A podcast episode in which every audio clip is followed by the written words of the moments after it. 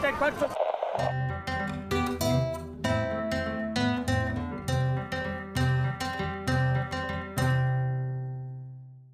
Un ingreso básico para todo el mundo que vive en un país, que se recibe por solo haber nacido ahí, que elimina mucho de la burocracia estatal relacionada a las políticas sociales asistenciales, que hace circular el dinero en efectivo en todas partes del país, incentivando el consumo y como resultado la producción, así generando empleo y sacando personas de la pobreza.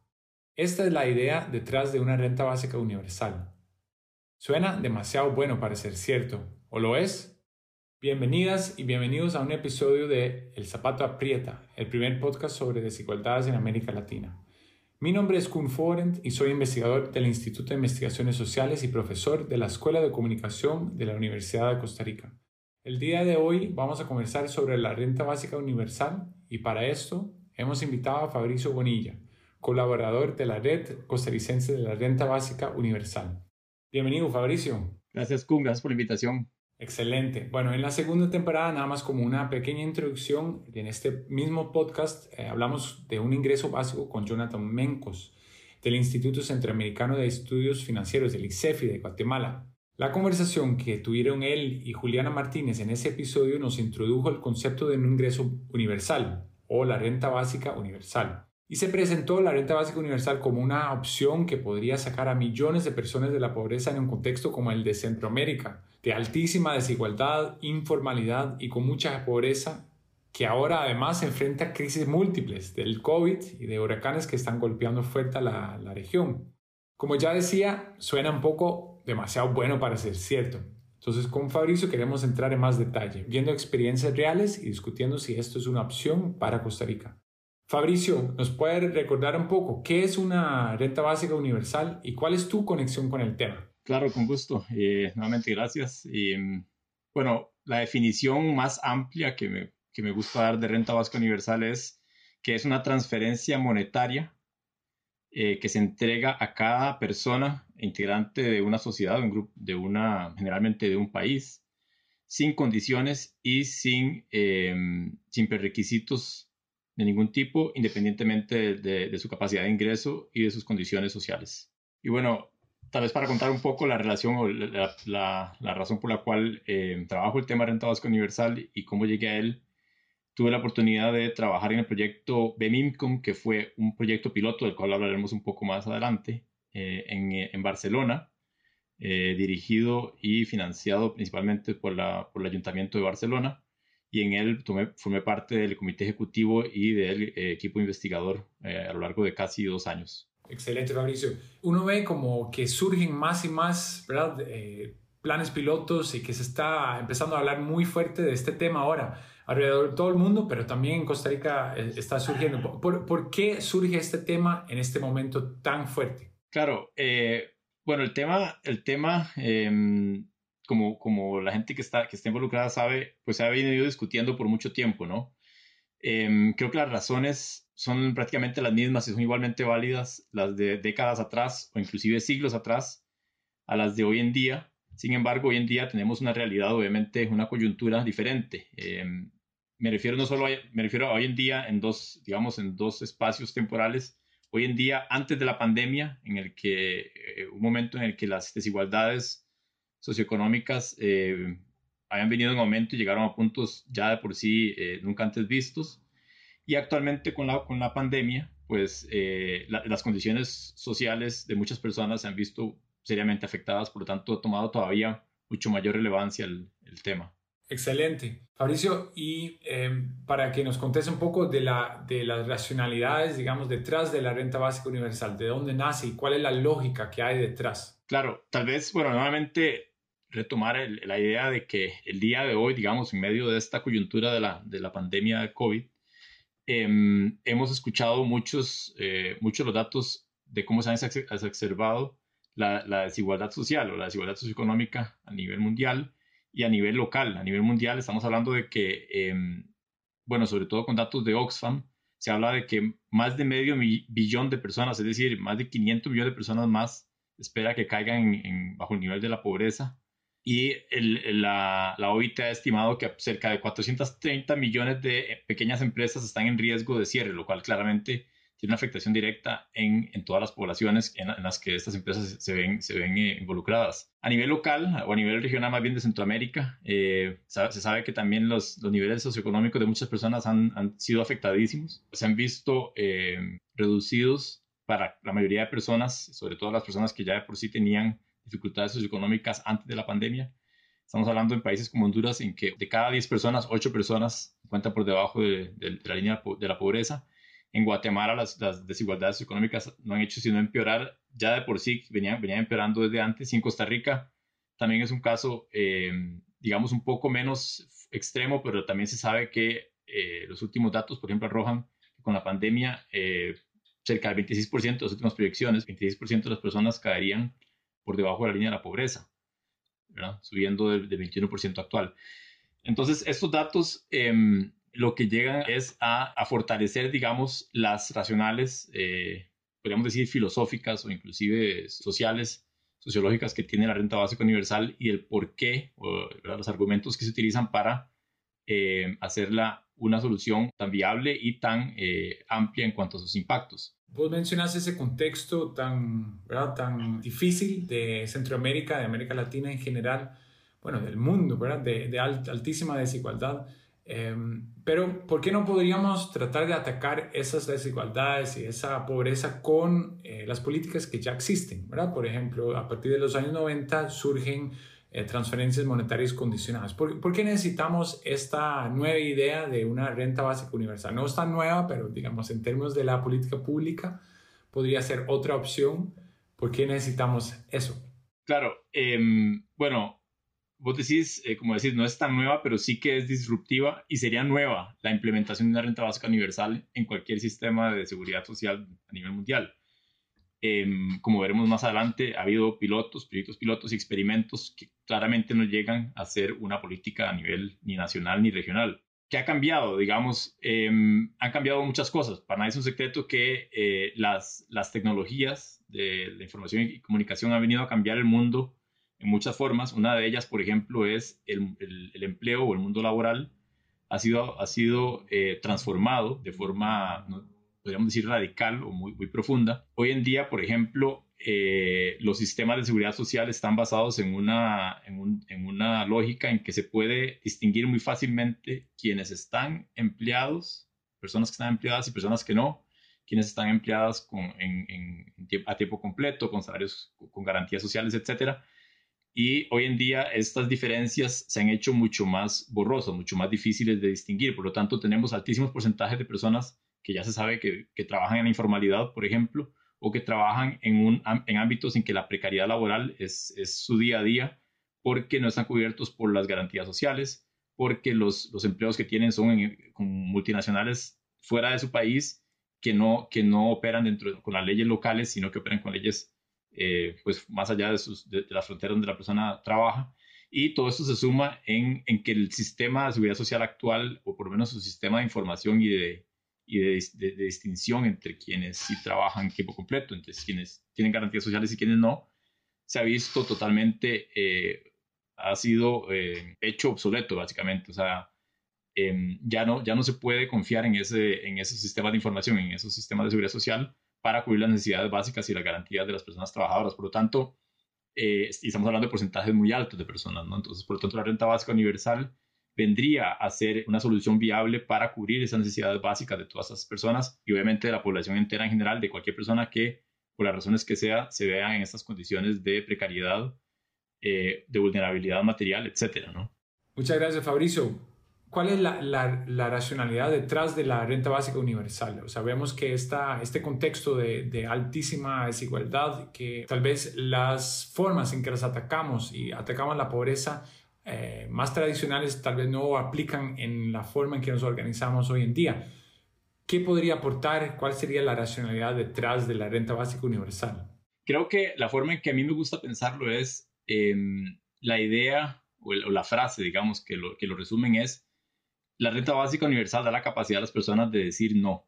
¿Qué quiere decir esto? Quiere decir que hoy en día, eh, si no la mayoría, muchísimas personas viven en condiciones económicas tales eh, o en una dinámica económica tal que eh, se ven obligadas a entrar en relaciones, sean estas relaciones afectivas, sociales, de empleo, etcétera, en las cuales tal vez la persona no, se encuentra muy cómoda o del todo son relaciones denigrantes o, degenerativas para su, para su vida, ¿no?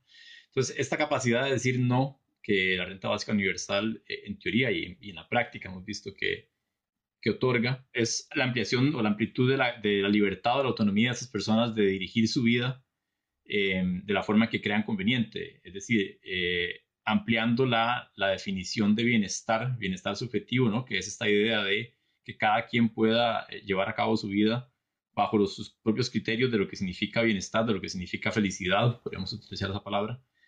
y la renta básica universal, por medio de ampliar esta, esta autonomía, esta capacidad de decir no, llega a ampliar a su vez eh, el bienestar de las personas. Esto relacionado además con la capacidad de definir y decidir sobre el uso del tiempo que tiene su vida, lo que la persona considere valioso para su vida, lo que la persona considere eh, más importante, sus relaciones, etc.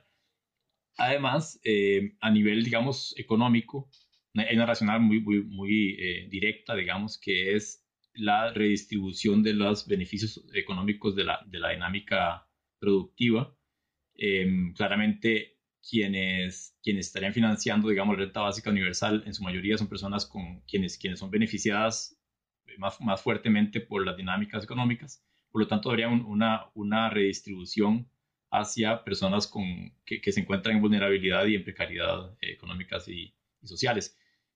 También otra racional muy importante es eh, em, la equidad de género, ¿no? Y, que se relaciona con lo que se llama la, economía del cuidado, ¿no? La economía que tiene que ver con todas las actividades que hacen las personas en relación con el cuidado de la vida o la reproducción también podríamos considerar, pero sobre todo con el cuidado de la vida se refiere a, la crianza de niños y niñas, al cuidado de personas eh, que no son independientes, ¿no? A, personas dependientes de otras, etcétera, que sabemos que em, es un tema que recae o, son tiempos y, esfuerzos que recaen sobre todo en mujeres a nivel global y a nivel regional, por supuesto, entonces, la renta básica universal podría venir a romper nuevamente, no solo con las relaciones que ya hablábamos, eh, denigrantes y en las que las personas entran em, sin desearlo, sino que además podría venir a, compensar un poco em, las labores que las mujeres hacen de cuidado y a permitir una mayor libertad, inclusive para hombres, en compartir estas labores de cuidado de una forma más equitativa. Así, superficialmente, hablando de la equidad de género, cuando hay, hay muchos otros aspectos que la, que la renta básica universal podría, podría compensar y, eh, y, solucionar, por decirlo de alguna forma. ¿no? Buenísimo, estamos hablando con Fabricio Bonilla de una renta básica universal. Todo esto que nos cuenta suena muy bien, pero hay que verlo para creerlo. Darle dinero gratis a la gente solo por haber nacido a estar viviendo en el país no desincentiva más bien el trabajo, podría ser un incentivo para tener familias grandes. Y esto como política no es demasiado caro. ¿Podemos pagar esto? Ahora que volvemos, vamos a seguir hablando con Fabricio sobre eh, experiencias reales de una renta básica universal.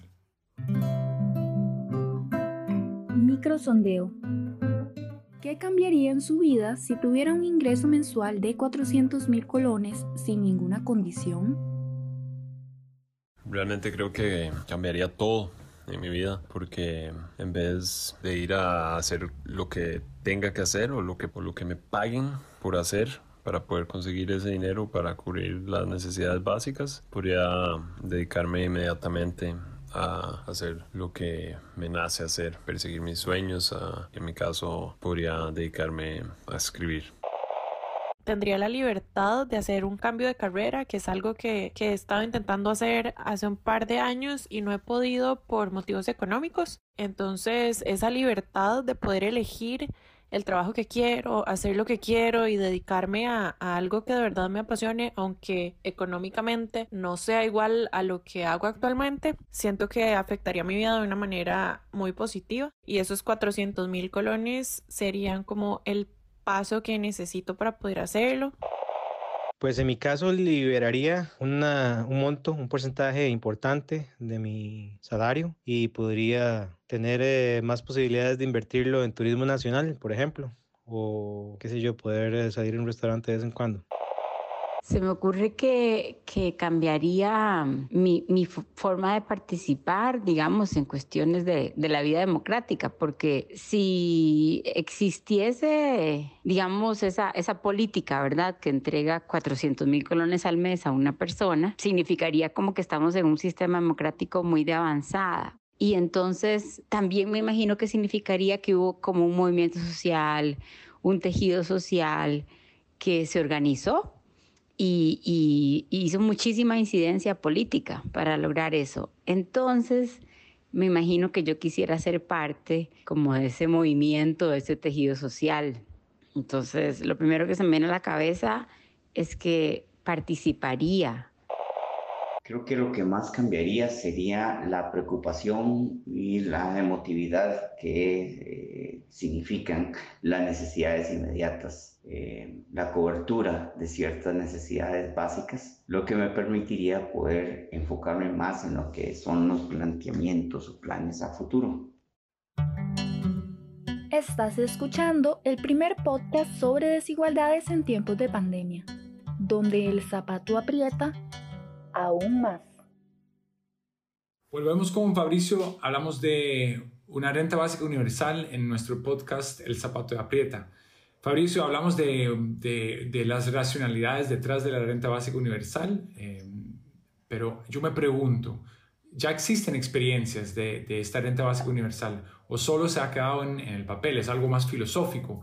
Y si sí existen, ¿qué sabemos de estas experiencias? Claro, Em, bueno, la respuesta es que sí, ah, existen, han existido eh, experiencias, experimentos, proyectos piloto, tienen diferentes nombres, ¿no? Sin embargo, hay que aclarar que claramente estos proyectos y estas experiencias em, no han sido o no pueden llegar a reflejar la realidad de lo que sería una renta básica universal real, ¿no? La aplicación de una renta básica, un ingreso básico para todas las personas dentro de un grupo social. Los experimentos, como su nombre lo dice, han sido eh, pues proyectos reducidos a un número de personas específico, generalmente limitado, digamos, en relación con la población total de, esa región o ese país. Ya para entrar en, algunos de los casos, tal vez el más, el más simbólico y el más, eh, tal vez, importante que ha, que ha sido inspiración para muchos proyectos más, más recientes, fue elaborado en Canadá en los años 70, de 74 a 79 específicamente, en la provincia de Manitoba. Este proyecto se llamó MINCOM y básicamente eh, era un ingreso eh, monetario que se le daba no individualmente, y en esto se, se, desvía muy mucho de la renta básica universal, sino a, a familias. Se le entregó a cerca de mil familias en, en algunos pueblos de Manitoba y fue, un proyecto que tiene algo muy interesante y es que no tenía fecha final. Cuando se empezó el proyecto, era un proyecto que en teoría iba a ser permanente sin embargo, bueno, por cambios del final de los 70, para nadie es un secreto que a nivel político los cambios fueron no solo en, Canadá, sino a nivel mundial, ¿verdad? En los finales de los 70 llegaron nuevas ideas a los, a los poderes políticos y no fue, no fue la excepción en, Manitoba y en el proyecto de, de Mincom que se, vio, que se vio cancelado en ese año.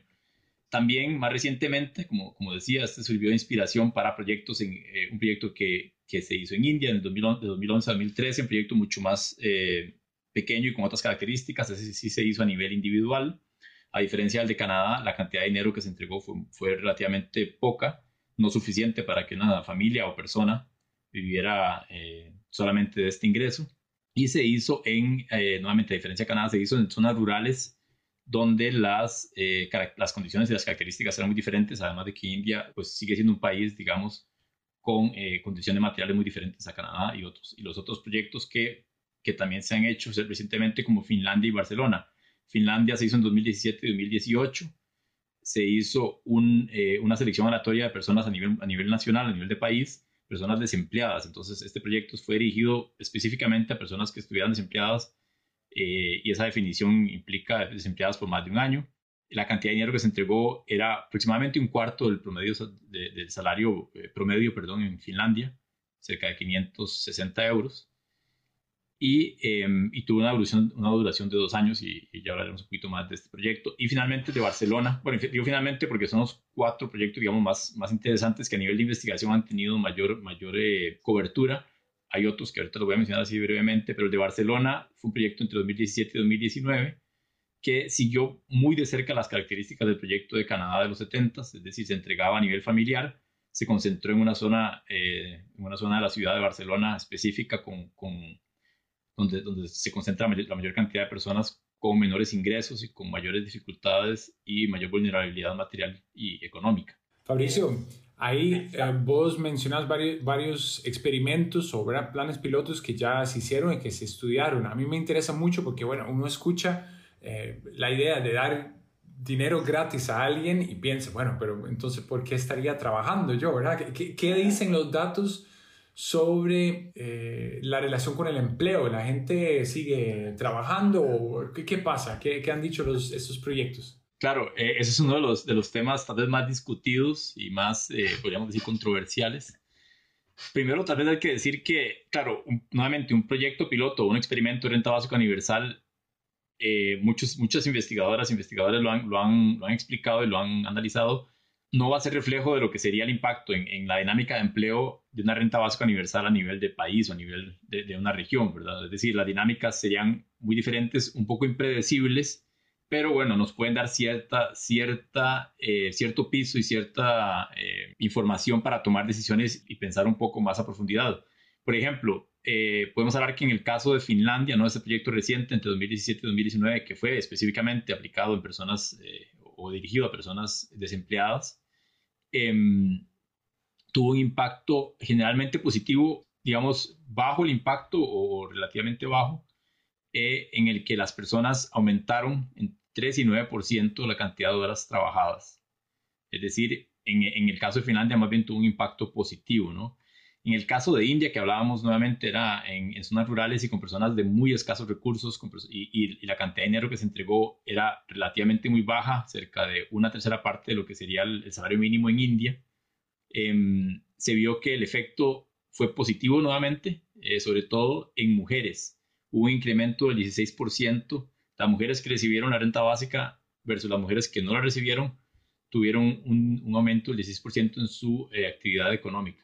Y finalmente, tal vez a nivel general, lo que sí se ha visto y se habla mucho, tanto teórico como, como en, los, en los proyectos, es que la renta básica universal tendría esta, esta capacidad de cambiar la función social y el valor del trabajo, ¿no? que es una discusión bastante más compleja y, tal vez filosófica, pero se ha visto que las personas eh, en, en, los experimentos en general han, han decidido y han eh, argumentado dedicar tiempo de su, tiempo personal y también de su tiempo de trabajo, actividades productivas no remuneradas, actividades productivas propias, ¿no? De, de qué sé yo, eh, empezar un nuevo negocio o empezar una nueva actividad económica que si, que si en ese momento no le genera ningún ingreso, en el futuro lo podría hacer, o bien dedicar más tiempo a, por ejemplo, labor de cuidado que hablábamos antes. Estos han sido, han sido algunos de los, de los ejemplos o de los efectos que hemos visto así a nivel general en los, en los proyectos darle dinero gratis a, la gente podría más bien desincentivar el trabajo.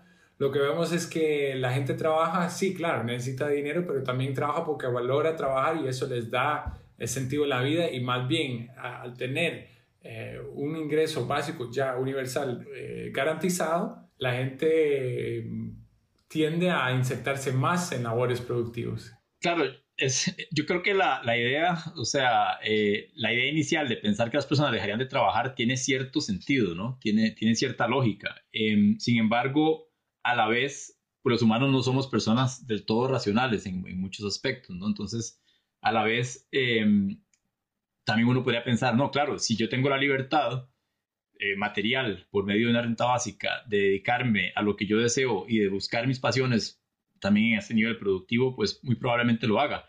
Por ejemplo, eh, en los proyectos también vimos específicamente en el proyecto de India, se demostró que em, no solo hubo un aumento en la, en la, en la productividad o en, las actividades productivas, sino en la diversidad de las economías, eh, de las actividades económicas, perdón.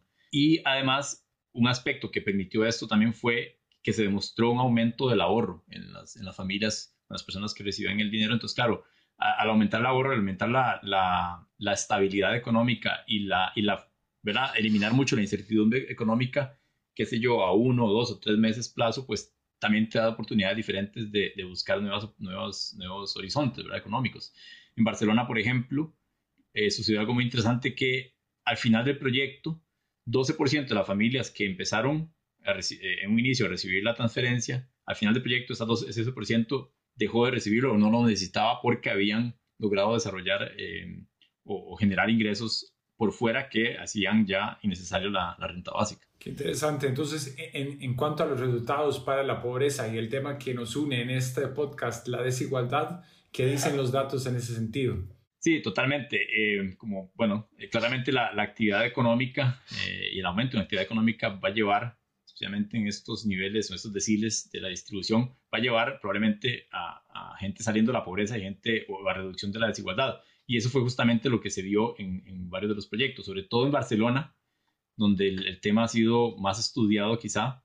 Por ejemplo, hubo una reducción de la privación material severa, es decir, gente que, esos, son estadísticas, digamos, que se calculan con la capacidad de, familias de, poder incurrir en, ciertos gastos eh, imprevistos o la capacidad de comer ciertos alimentos, bueno, a nivel general, la privación material severa se vio reducida un 8% con respecto a antes del proyecto, ¿no? Además, muy relacionado también una reducción de 21 puntos porcentuales en, la, inseguridad alimentaria y 16 puntos o más de 16 puntos, casi 17 en la inseguridad habitacional. Entonces, podemos ver que no solo es a nivel material, a, nivel eh, monetario, digamos, la mejora, sino que se, afectan y se mejoran otros aspectos de la, digamos, de otras dimensiones de lo que podríamos llamar la pobreza multidimensional. Tenemos inversión, la gente usa el dinero para hacer inversiones en lo que come y en donde vive. También tenemos algún efecto sobre, eh, ¿verdad? De impactos positivos sobre la educación, la salud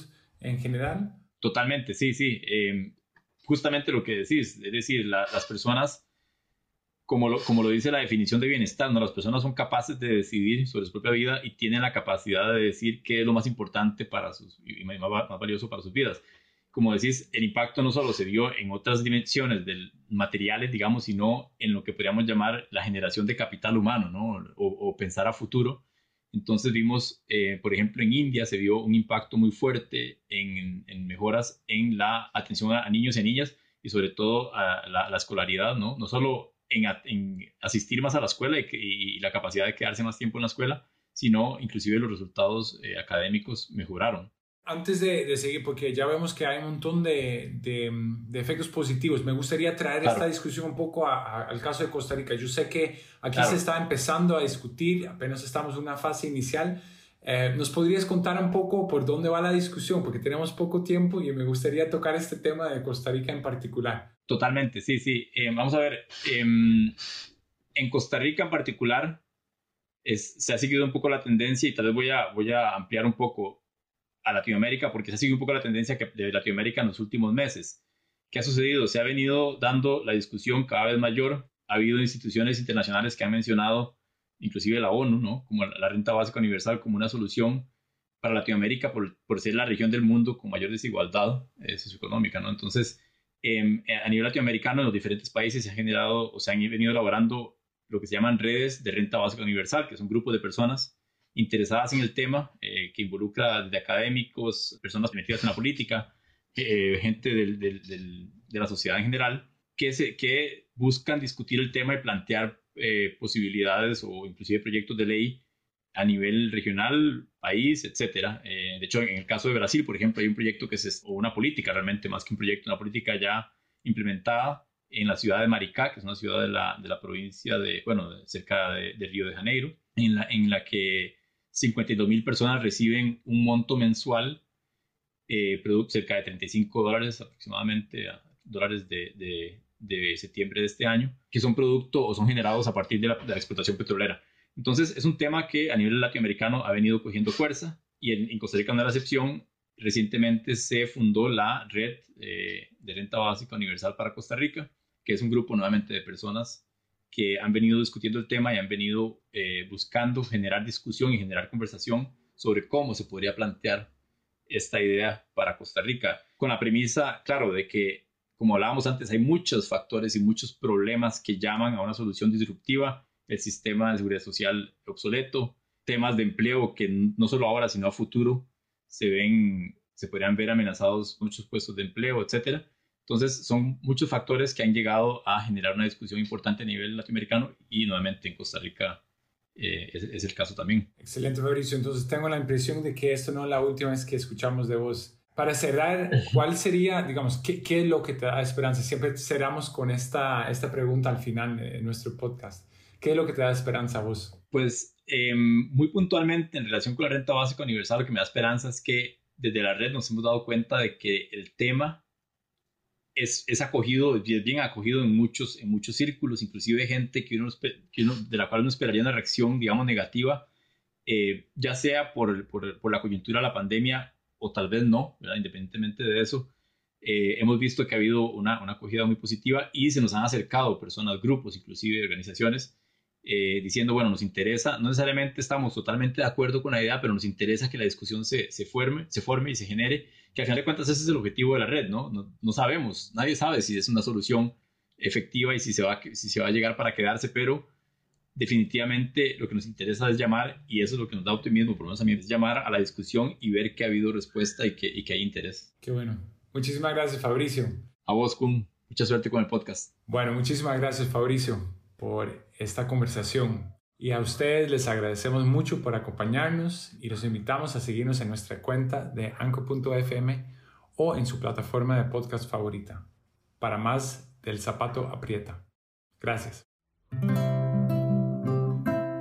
Producción y edición Andrés Rodríguez Minsky. Locuciones y créditos Fátima Ruiz Tijerino. Diseño gráfico Andrés Artavia Atencio.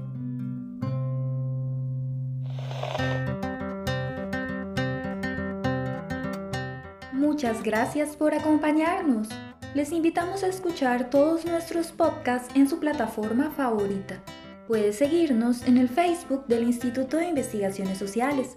El Zapato Aprieta es una producción del Programa de Acumulación, Distribución y Desigualdad del Instituto de Investigaciones Sociales de la Universidad de Costa Rica con el apoyo de la Escuela de Ciencias de la Comunicación Colectiva.